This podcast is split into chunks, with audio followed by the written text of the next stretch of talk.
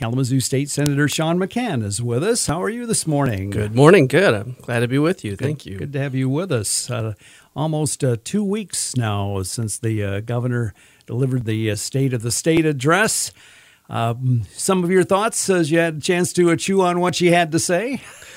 Well, it's uh, uh, the next step is going to be this week, uh, which is the budget presentation from the governor, and that's going to be a follow up, really, to a lot of the initiatives that she proposed in the state of the state. Some cost uh, reduction uh, proposals to uh, make life easier for people, on top of some of the things that have already been accomplished, like the increased earned income tax credit or the elimination of the retirement tax. So now she's looking at uh, some opportunities to uh, expand education, uh, the scope of education in the state of Michigan, give some relief to caregivers that uh, we know deal with difficult circumstances when a loved one or uh, a parent is ailing.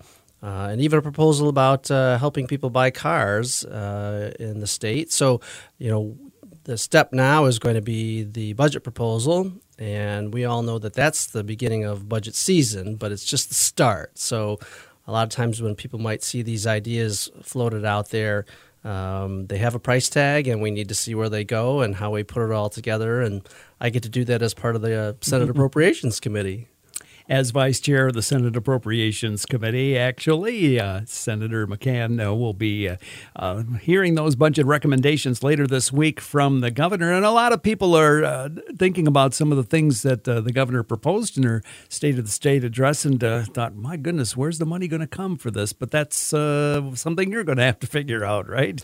yeah, the, the, the, state of Michigan is in a pretty good and stable budget situation. we're not in a deficit situation where we'd be having to look at uh, what things have to get cut back.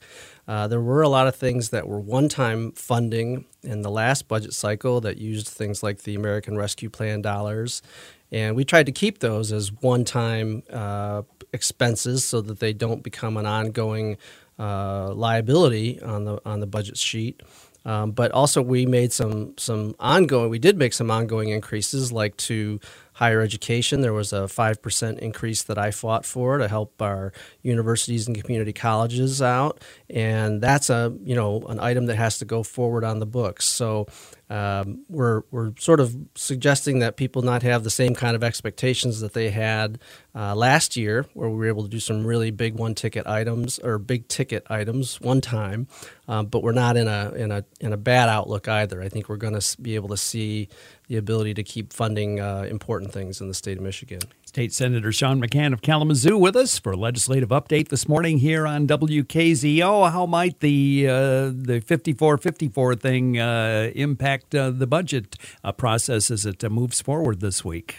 That's a good question. A lot of people look at the situation in the House side, not my chamber, but uh, the the House is currently at a 5454 uh, stalemate because they're missing two members. Um, but the special election primary was just held, and we, we think uh, because these seats in this case are considered safe Democratic seats, that those um, House members that were elected in the primary will come through. So the House will get back to full strength uh, in April. But in the meantime, it seems like they're able to do uh, sort of what we call committee work or, or less than uh, floor action. So uh, anything that needs to be voted out of the House to the Senate is going to need bipartisan cooperation.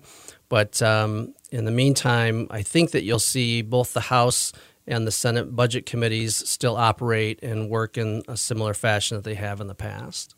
Let's shift gears just a little bit. You've been working for uh, several years on legislation to address uh, dangerous dogs. Uh, you have uh, already introduced, uh, reintroduced, I guess, legislation on this point. Uh, what does that look like at this point? Yeah, so um, you know it, what you see after you've been in the legislature for a while is that not everything makes it on the first round or even the second or third round. So uh, sometimes things have to keep getting introduced, and it depends on the dynamics of the chamber. Um, I originally was um, uh, approached when we uh, when I was elected in the state house because some uh, mail carriers, some letter carriers, had been attacked by dogs uh, that they knew were, where this they knew the situation was going to happen, but they couldn't do anything about it until it did. Uh, and talked to animal control way back in the early 2010s. And the issue is getting in front of a dog that we think is going to attack uh, somebody, but hasn't yet, uh, essentially. And um, this has happened across the state of Michigan, and there's really, unfortunately, nothing you can do until after the fact. And we've seen some real tragic stories about attacks.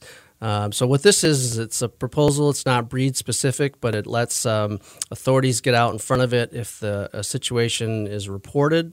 And um, I've introduced this a few times, and um, hopeful that maybe the lay of the land is is there, so that the legislation might might get through on this on this year. We'll see. Uh, time goes fast in Lansing. yes, it Um, does. But uh, I'm going to push on this, and hopefully, uh, maybe it'll happen. And if your push is successful, what uh, would that mean directly for dog owners?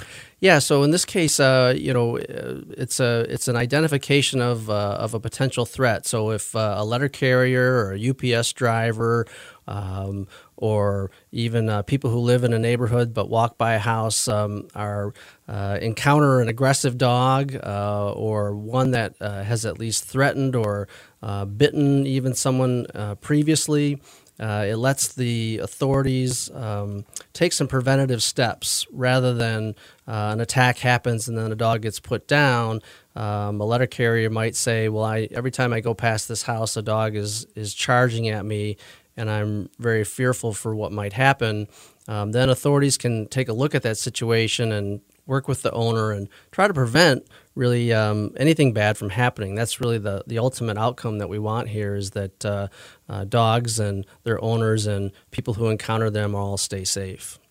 State Senator Sean McCann of Kalamazoo has been our guest for a legislative update this morning here on WKZO. And uh, as the senator mentioned, uh, lots of work ahead on that budget. Going to be a challenge, won't it? It's always a challenge, uh, but always one I look forward to. All right. Well, absolutely. And uh, we'll see what the governor has to say about that later this week. And in the meantime, we appreciate you dropping by to update us on what's going on in Lansing. always appreciate being here. Thank you for having me.